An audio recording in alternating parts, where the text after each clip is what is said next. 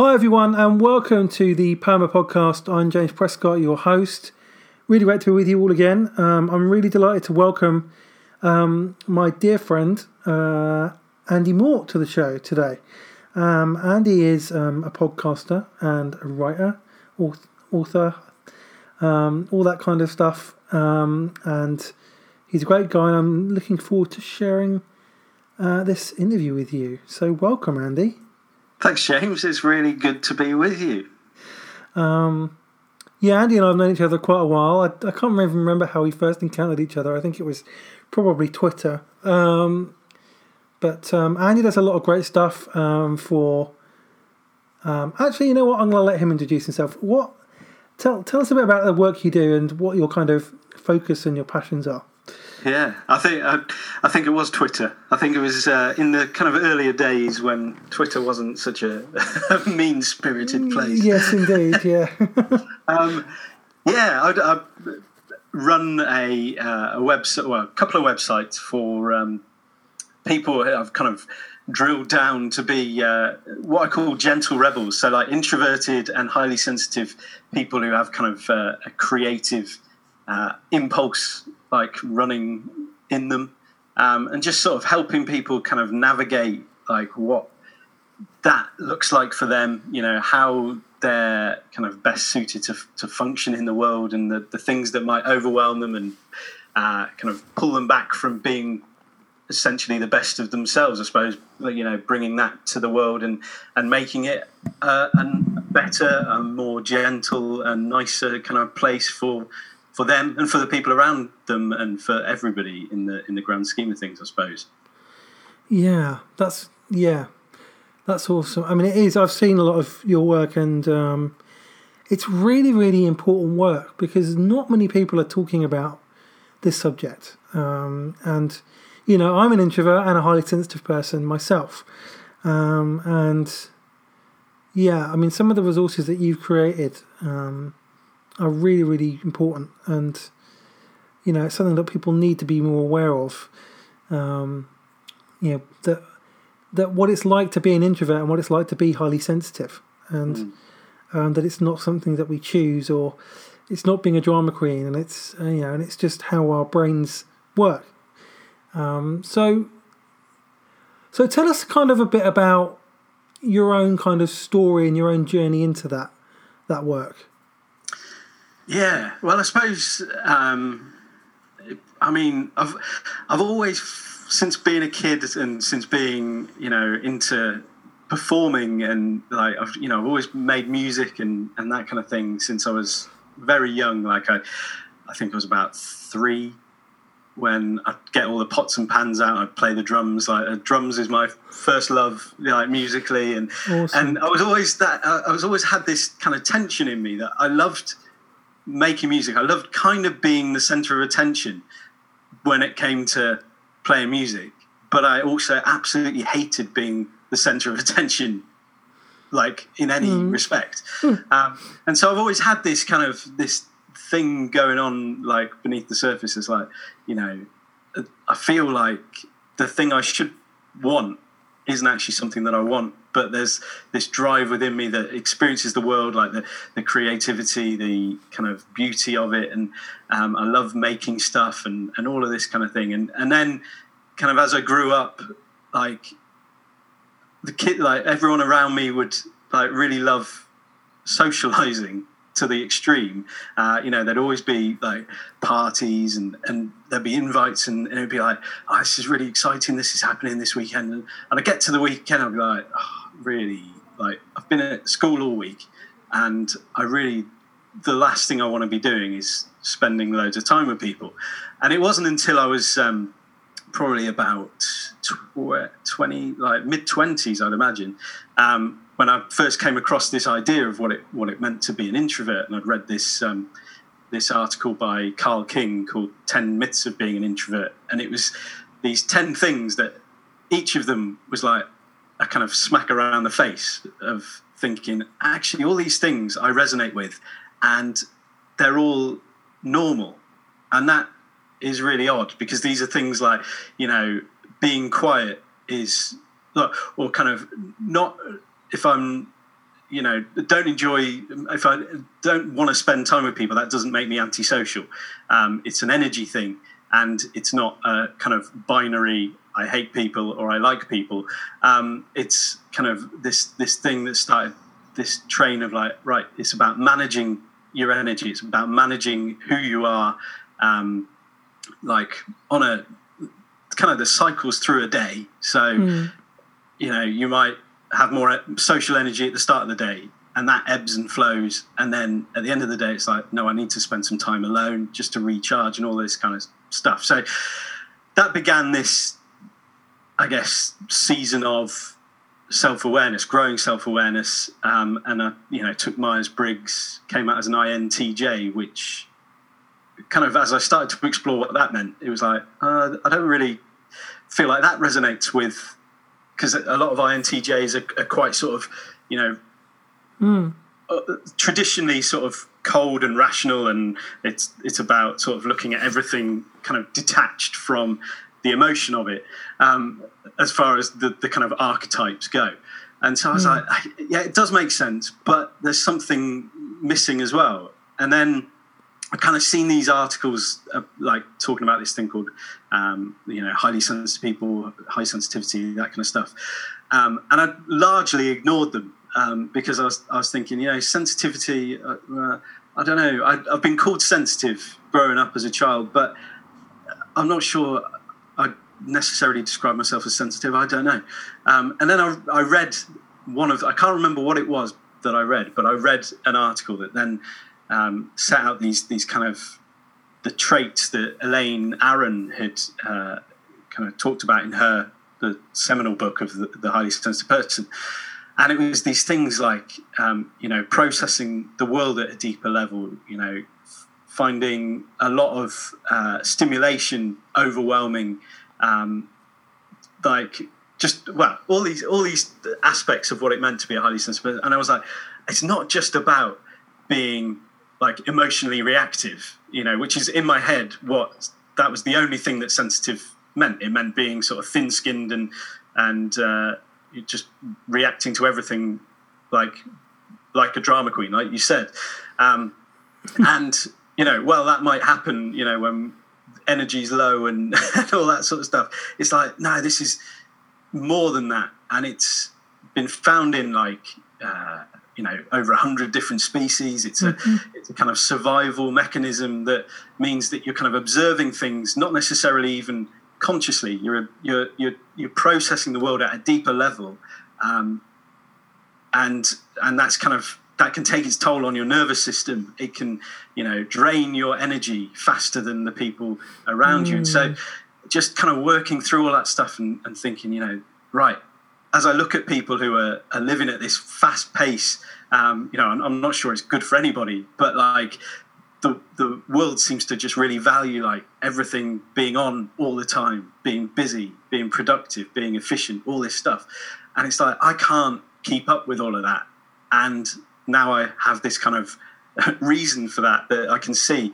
And that has then enabled me to to think about how I can best function and how I can better function, and then uh, through the website how I can help other people um, do the same, so that we can actually go from just, you know, trying to cope with, trying to survive, um, to a point where we're actually, you know, thriving. We're actually doing the stuff that, that we want to be doing and that, that matters to us, and um, we're able to do that in a way that kind of maintains a, a more balanced sense of, of energy. Um, even though that might m- mean that we have to kind of look a bit different to uh, other people around us. Yeah, that's so true. I mean, I, I've I've read all that research you were talking about before. I've I've um, I've read a lot of that as well. And yeah, I mean, a hundred different species. You know, yeah. Have, so far, that's what they've found. So far, exactly. So far. Um, You know, it's not just a kind of airy-fairy myth. You know, it's a real, genuine thing. And um, yeah, it, it's interesting what you say about yeah the being aware of things at a deeper level and processing things at a deeper level. Um, that part I hadn't read before. Um, And that's fascinating, I think, that, mm. you know, that um, how our, how different people's brains work, you know, and yeah. so, so, so what's kind of your perspective on this? Like, how do you kind of, how has all this learning, all this stuff helped you to kind of manage how you live, in a sense, being someone who's introverted and, and highly sensitive? Yeah, I, well, I mean, just thinking about that, the processing stuff on a deeper level thing. I just think it just came to me then when you were talking. Like, the, I think one of the things that made me realise or contextualise what that, the significance of that is. It's like I remember having conversations with people about um, you know, art, like films or uh, music, and I I just get completely absorbed into stuff, and I will go mm. like I will take a big deep dive into, you know, a, mm. a film and everything around it, and I'll watch it over and over again and just get completely obsessed. Um, and I'd I'd have conversations with people, I'd try talking about these things and being like, like, isn't this amazing? Like the beauty of this and all of that sort of stuff. And they're like, yeah, it's all right. And I'm like, no, seriously, like look, this. I'm the same, yeah. Yeah.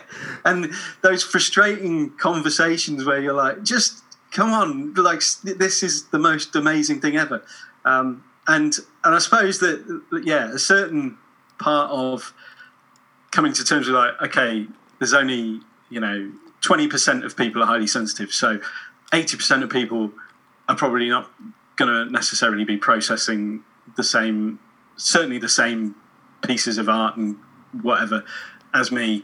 Um, so it's kind of like, okay, finding ways to to do that myself so that I don't feel like people are just kind of neglecting it or belittling it or whatever it might look like. Um, you know, if I have those conversations, like I don't, I don't know how to describe it, but you know, you know, when you have that conversation with someone, you're like, look at this, this really matters to me. It's amazing. Mm. Like, and they're like, yeah, whatever. Like that can feel quite. Yeah, I know exactly what you mean. Yeah, you know, yeah. It's just a bit. And like, so, mm.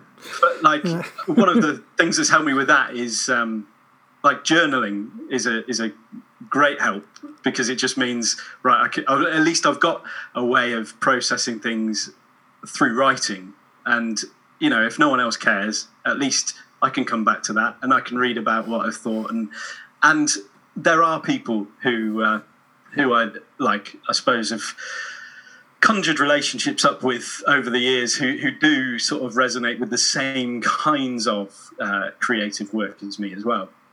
Um, so yeah, those those conversations do happen every so often, but yeah, so I think that's the big thing. Um, in terms of like energy and uh, the, the kind of need for downtime and, and that kind of thing, um, I suppose over over the years, I suppose it's been a, a case of like experimenting and, you know, the, the trial and error thing, where if I say, for example, um, like I've done. I've had like three gigs over the past week and a half. Um, and my sister got married last weekend. Um, so there's been a lot of, a lot of stuff going on. And um, I'm fortunate to have a job where I can kind of plan, really. I can, it's, it's a flexible job where I can put in that I'm going to have a day off wherever I need a day off. Um, don't get paid, but it, that, that's hmm. kind of... Uh, not the point, um, but it means mm. that I can better kind of plan and manage. Right, okay, I know that this is. So I'm, I did a gig Wednesday night. Um, I'm going to take Thursday off so that I can, uh, you know, recover. I can have downtime so that I can uh, go back to work Friday and then head into the weekend with the energy that I need to to do the stuff that, you know, I need to do this weekend. Um, and so I think just that's been really helpful. Knowing within the context of like, no, that's what I need. I can, I could try and plow on, but I know that, you know, in a week or two, I'll hit a bigger wall that will take me out for, for a longer period of time. So it's, it's just sort of, yeah, mm. managing it on a kind of more regular basis. What do I need? Brian Little, uh, Professor Brian Little talks about restorative niches. Um, when he, t- he talks, uses this term acting out of character, Um, and he, when he's talking about being an introvert, and he's a he's a, um, a, a le- lecturer, professor. He's done it in his TED talk. Mm. Um, is, I don't know if you've come across it, but he mm. says um, he, he comes onto stage and he's like exuberant, larger than life character, and then he's like, "Do you think I'm an introvert or an extrovert?" Uh, and he's like, "I bet most of you think I'm an extrovert, but actually I'm a raging introvert. I'm like extreme introvert." Um, mm. And But when I come on stage, this really matters to me. I'm doing, uh, when I'm teaching, I'm passionate. I love teaching people. I love talking about this stuff that I'm talking about.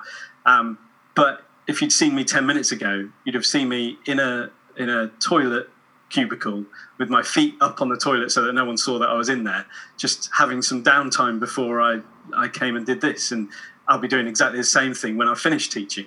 Um, and so it's this this idea that we can act in ways that may be counter to, like, being an introvert as it appears. Um, we can mm. act extroverted for things that matter to us. But the important thing is finding those restorative niches that, you know, spending that time alone or whatever it is that he might go away and do, like he might spend the evening sort of, you know, reading a book on his own, um, like whatever that is. Um, for you as an individual, for me as an individual, just finding those things, identifying those things that bring us back to ourselves, um, so that then we can have the energy the next time we're, we're going after that thing that matters to us. Those those uh, personal uh, personal projects, he calls them, I think, that mm. that might require us to step out of that character, that those labels, I suppose, that we that we might adopt and think. That, and, you know, I've seen and experienced myself, you know, that tendency to have a label and to think, oh, well, I can't do that because I'm an introvert, or I can't do that because I'm a highly sensitive person. It's like, mm. well, I can do that because it matters to me, and I will make sure that I recover in the right way. I, I get yeah. those those proverbial big rocks in the uh, the tank, or whatever, whatever it is. Yeah, I, uh, I know exactly what you mean, because when I get talking about things that I'm passionate about and that I feel like I have some kind of knowledge of, expertise in, yeah, um, whether it's speaking at an event or it's doing this podcast, um, or just having a conversation with somebody about something that I'm passionate about, suddenly I have a load of energy, you know, yeah. um, because it's something I care about. And and actually I kind of don't mind being in front of a big group of people, because, like, there's a lot. Of, I think I think there's, there's a huge percentage of public speakers who are introverts, because yeah, um, because, and the reason for that is that when you're an introvert, you prefer standing in front of people talking about something than actually going and engaging with a whole big bunch of people. Yeah, it's a way to talk to loads of people at the yeah. same time without actually having a conversation with them, yeah. you know, and. Um, That's why I like doing Facebook Lives as well, because I get to talk about things I care about, and I don't have to physically meet like loads and loads of people and yeah, wear myself out. You know, it's very interesting. Yeah, um, yeah. It's the same with um, with music as well. Like, because people often have said, you know, you can't be an introvert because you, you perform, like you do gigs and all that, and and it's like, well, that's the for me that's the easy bit. Like when I'm on stage and I'm doing something that I've that I've prepared, that I've done, you know, hundreds of times, mm. playing a song that I've really, really practiced, like I know it inside out, that is not a problem, because I get to just enjoy that moment and get immersed in the song, in the music, and, and that's where I, that's kind of my happy place. Where I am more uncomfortable, it's when I come off stage or before I take to the stage, and I'm sort of, you know, mingling, milling around in, in the in the kind of group, the crowd, whatever. Um, or just even going further back, the logistics of like, uh, if I'm going to a new place, especially, like, where am I going to park? How am I going to, uh, you know, mm. what time do I need to get in? How am I going to eat? Like all this sort of stuff, which actually can become quite um, overstimulating if I'm not kind of like aware of, right, Andy, you've got to like... pull it, pull this back in. Let's go through this like methodically. Right, this is the time you're going to do, do this. Let's get on Google Maps. Let's work out where you're going to park. Right, that's where you're going to park. And just do all of this mm. stuff mm. Um, to kind of alleviate that, I suppose, anxiety that, yeah. that kind of emerges yeah. around that. Um, and, yeah, and it's I, I've spoken to a few a few other musicians, and it's exactly the same for them. And, and it's the, yeah, it's that managing the energy for the bits that are uncertain, the bits around the, yeah. the kind of performance that, yeah. that yeah. is the draining bit. It's not yeah. the performance itself. Yeah, absolutely. I, I mean, I'm not a musician, but that sounds so familiar, you know. Yeah. It's the same with public speaking, I suppose. Yeah, like you, yeah. If you're delivering a talk, you know that talk. You've you've yeah. practiced it. Like that's your, your that's almost your comfort zone in some ways, isn't it? Like, yeah. I mean, I remember like once last year, I would I did a I did a talk to this this event, and um, like beforehand, I was really really anxious and like nervous and sweating, and you know.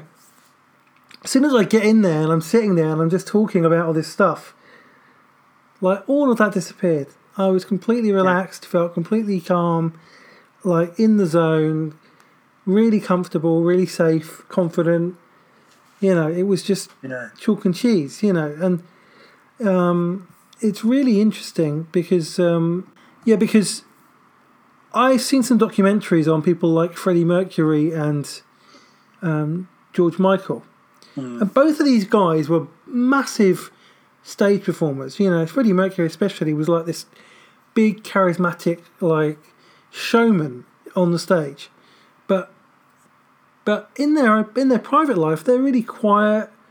They're really sensitive, um, yeah. introverted people.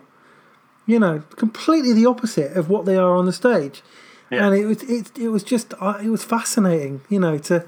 Think, ah, actually, this is, I get I get it. I get that.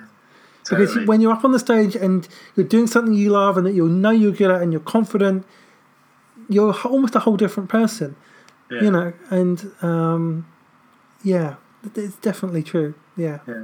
I think it's probably the case with a lot of a lot of people like that that have the kind of, have high highly sensitive kind of traits running through them in the way that they engage with their craft and, and the world and the, the kind of exploring the, the depths, I think, as well in, in their art. And yeah, that's so true. Like, I think you, you when you watch those kinds of documentaries about people who you just consider to be like larger than life, exuberant characters, you think that's who they are all the time. And it's like, no, that's an expression of something that they've kind of they're kind of processing, I suppose, the way that they feel the world and interact with the world within them, and it's their way of kind of delivering that outwards, I suppose. Um, yeah, fascinating point.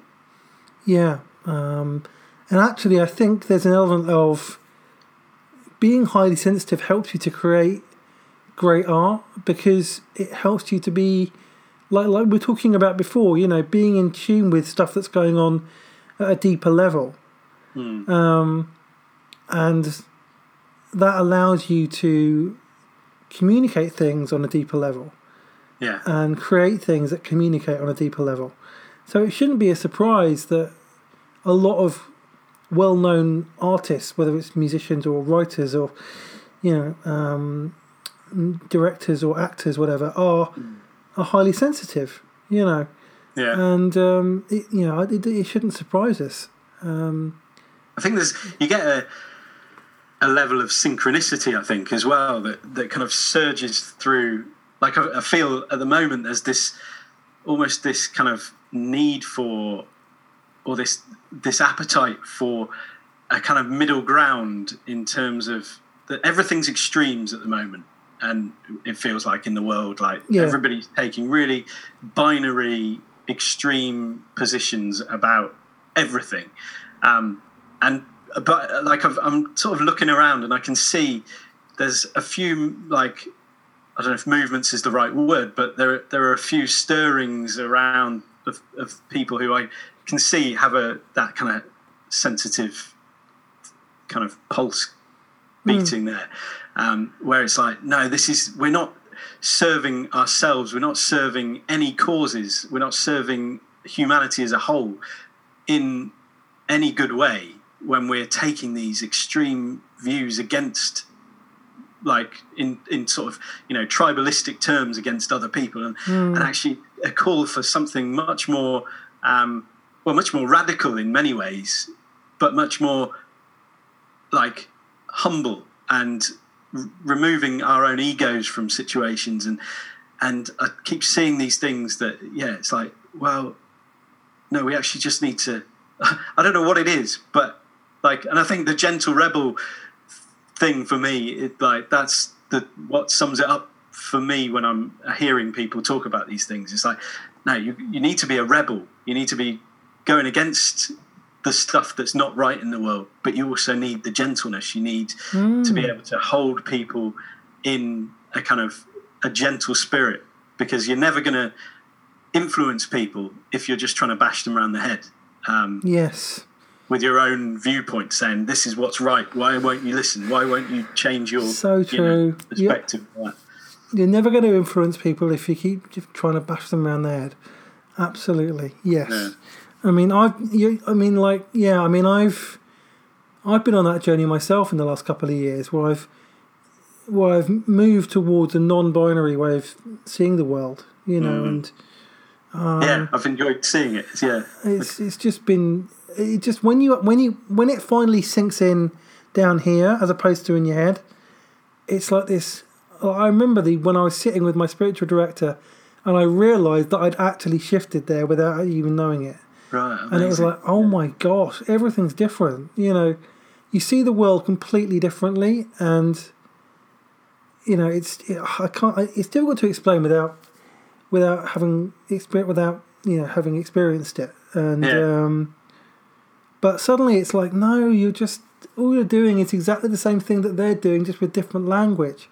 Yeah. You know, we need to hear each other's stories and actually stop trying to win. You know, mm-hmm. we need to kind of like you can still have opinions and still have values and still have core beliefs and all that, and that's important, but let's hear each other's stories at least. You know, yeah. I think the whole that was whole kind of.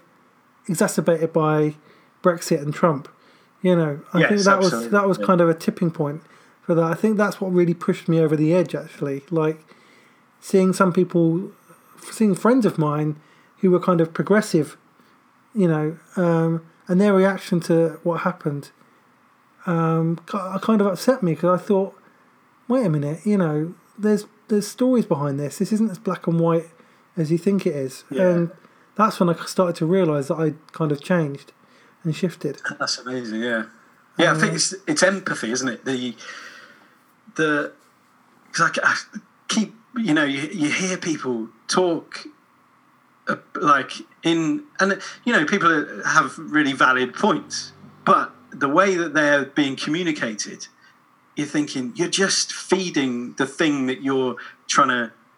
Destroy here, you like the, and it reminds me of the, the kind of the, the whole Wile E. Coyote Roadrunner yeah. thing, where it's like actually, in some ways, you need this thing that you're against to give you some sort yes. of identity, some sort of significance. Yes. And actually, the best thing to do would be to to say, hold on, let me just put myself in that in their shoes, and to think, what could I say that would influence me in some way?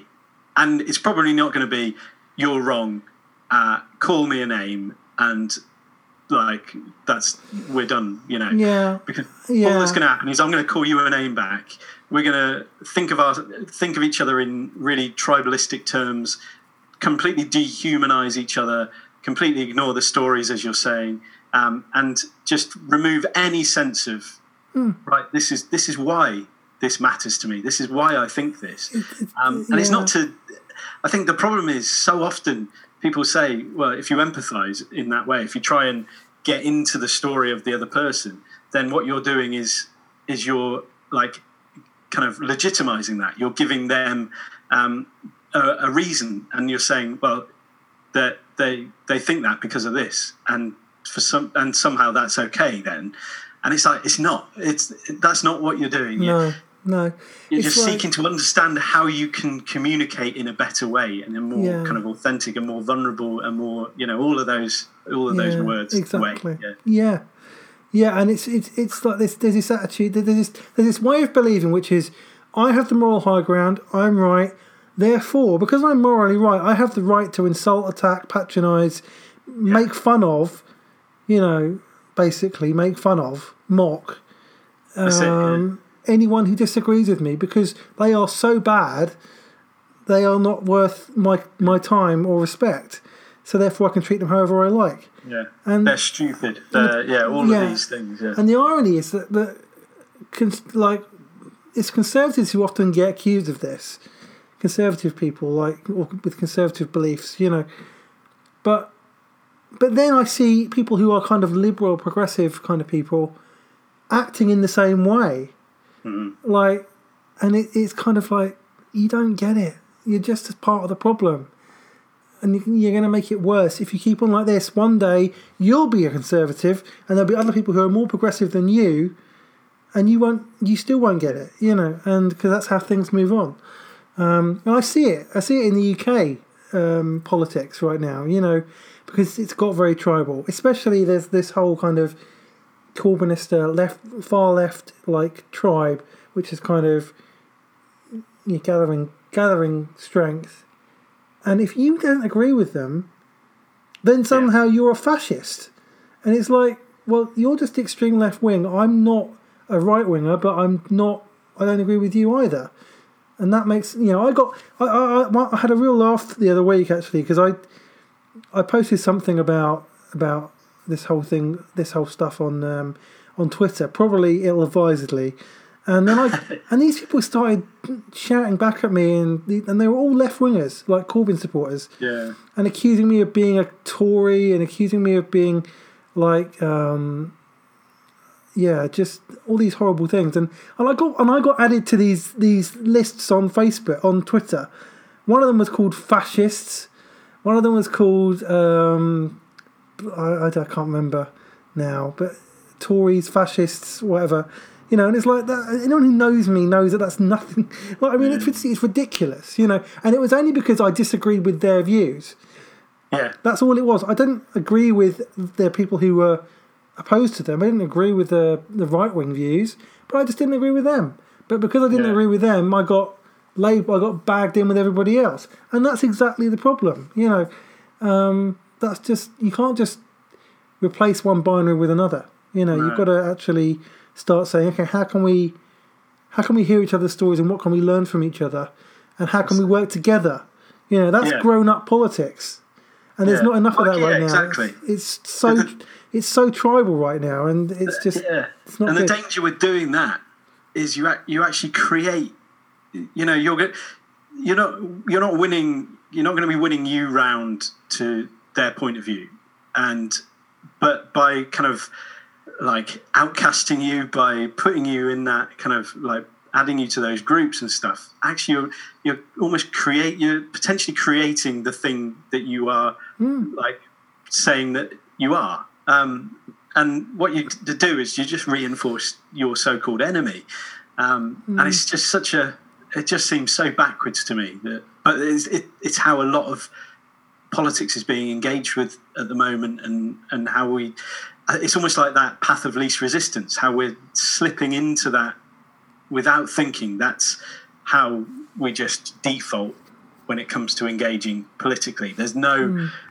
There's no kind of space for actually what I think is beautiful about politics, which is a kind of plethora of different views, different values, all coming into the mixing pot and working out how to best move forward together. Um, and that kind of what politics is, the purpose of politics, purpose of democracy, is kind of being lost. And that is, I find that quite frightening. Um, mm. And it's this idea that One one group needs to win. They they they need a prevailing ideology, and that is not that's not democratic politics. Um, you know, it's actually we're all everyone's different, and being different doesn't make you right, doesn't make anyone wrong, doesn't make you wrong, doesn't make others right.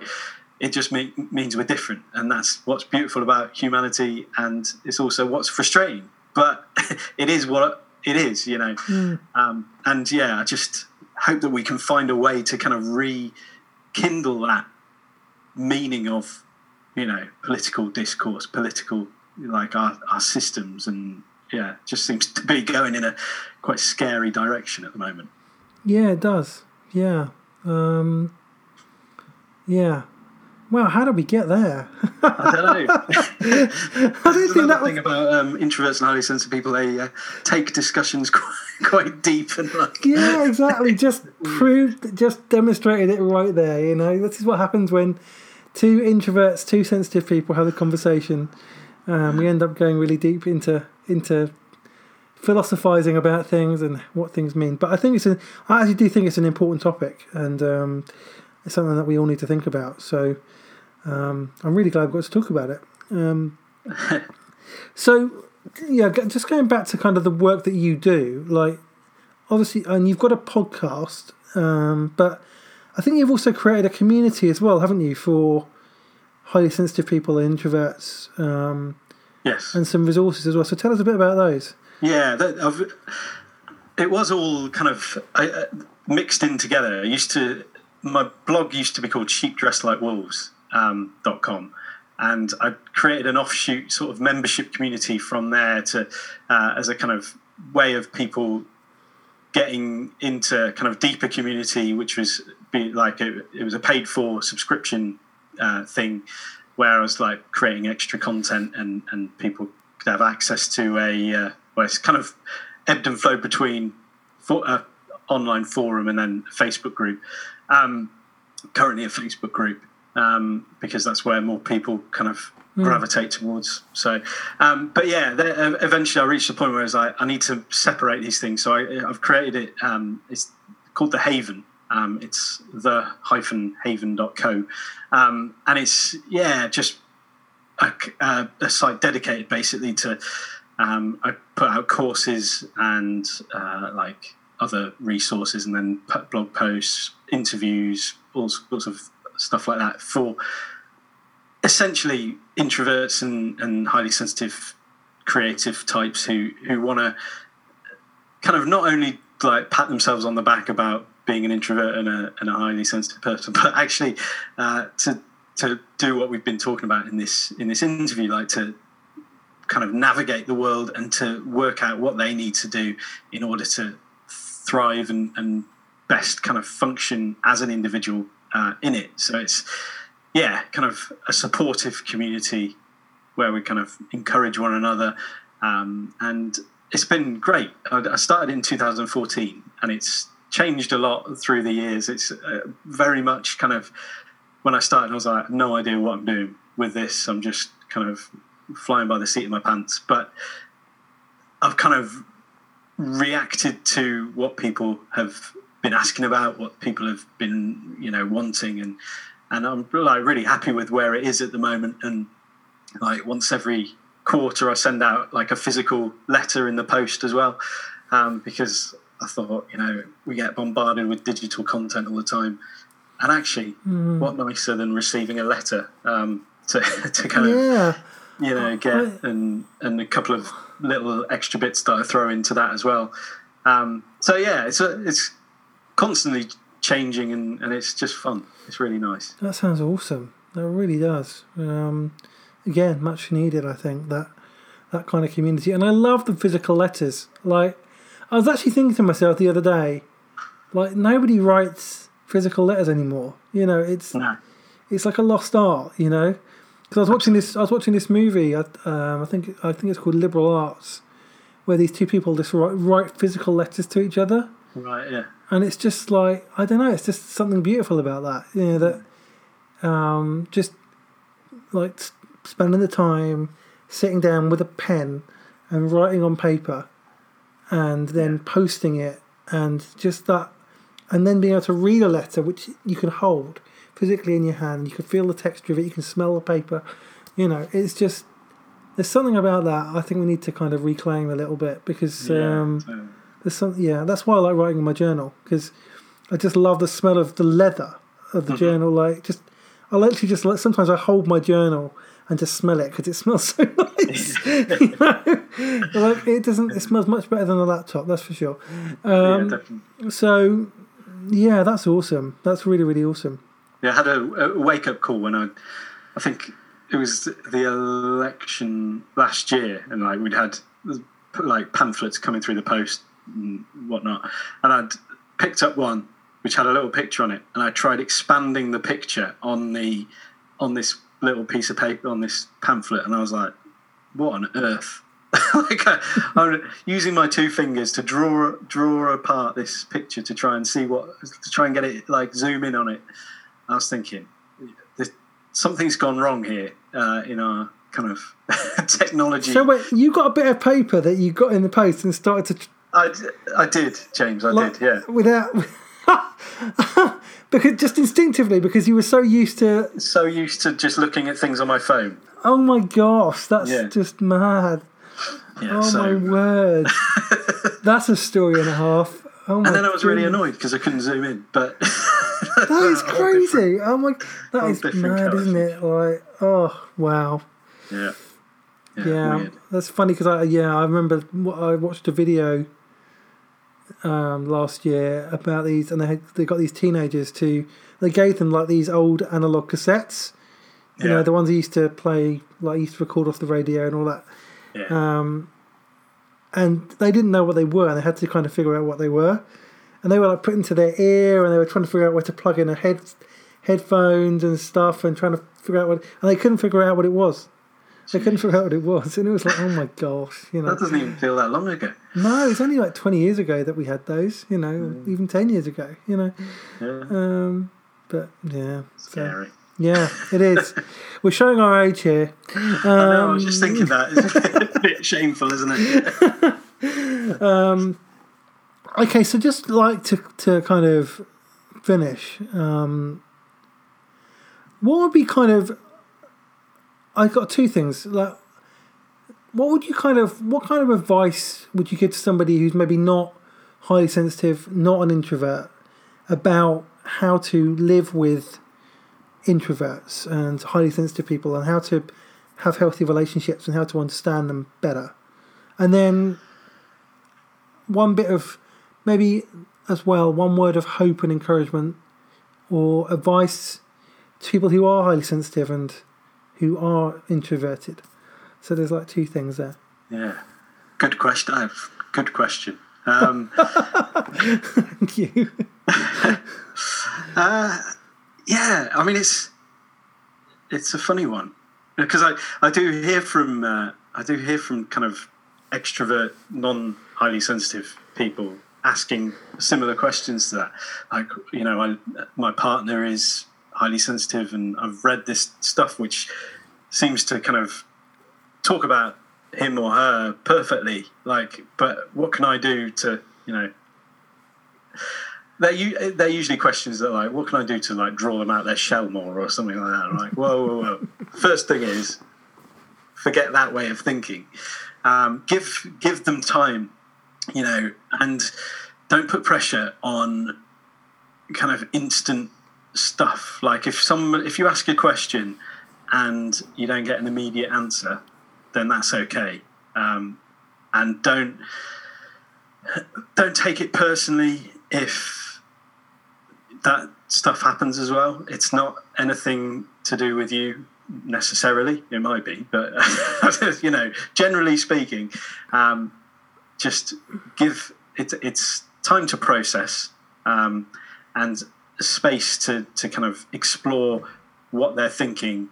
You know, whereas extroverts tend to think out loud, introverts like to think and formulate ideas and thoughts before we speak them. So we like to know what we think before we uh, kind of verbalize them. And uh, generally speaking, so if you put an introvert on the spot.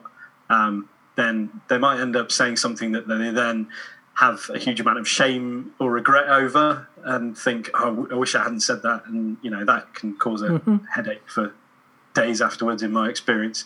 Um, and I go around saying, I did, you know, that thing that I said, that was totally not what I meant. And oh, I'm really sorry that I said that. Um, and, yeah, I think just realize that just because someone is quiet, it doesn't mean that they are quiet inside and they don't have all sorts of amazing things going on within, and dreams and hopes and mm. all sorts of things that they in time will open up to you about if you are the right person for them to open up to. Um, but don't demand those things. Like, I, I don't know about you, but the, one of the worst questions you can ask me is, uh, what are you thinking? I hate that question. Not least because it's quite hard to articulate what I'm thinking a lot of the time unless I've formulated a thought. But also I'm like, no, it's not really any of your business necessarily. And so, mm. yeah, just those kinds of intrusive questions, just be, be careful with them. Um, and in terms of um, the second part of that question, which was a word of hope, wasn't it, for uh, mm. yeah. encouragement? Yeah. Uh, just, I guess, be... enjoy the fact that you're not alone and that there are people who completely get the way that you think, that interact with the world in the same sorts of ways as you. And as we said earlier, you know, if you kind of interact with something, engage in a like like a piece of art in a particular way, and people around you don't seem to resonate with that, there are people who will. Um, there are people, and you're perspective, your values are really, really needed um, in our world right now. Um, and the world needs gentle rebels as well, desperately. Um, just because the the voices, the things that sound the loudest are the loudest, it doesn't mean they're right, and they're, they're pretty much not, generally speaking. So, mm. yeah, keep plugging away with a kind of gentler, more empathetic um, and sensitive way of interacting with the world. Mm, I love that. That's awesome. um, so where can people find you? Just uh, uh, andy mort dot com um, is the best place, probably. That, from there you can, yeah, you can get to The Haven from there. You can listen to my music off the, the tabs at the top there as well. So that's the, the kind of epicenter of stuff. Awesome. Awesome. Great stuff. Um, thanks for coming on the show, and um, definitely have you back again. You know, I think there's more conversations we could have probably. I think so. It's um, been a pleasure. Thank you. Yeah. So, um, yeah, thanks for listening, everybody, and uh, take care.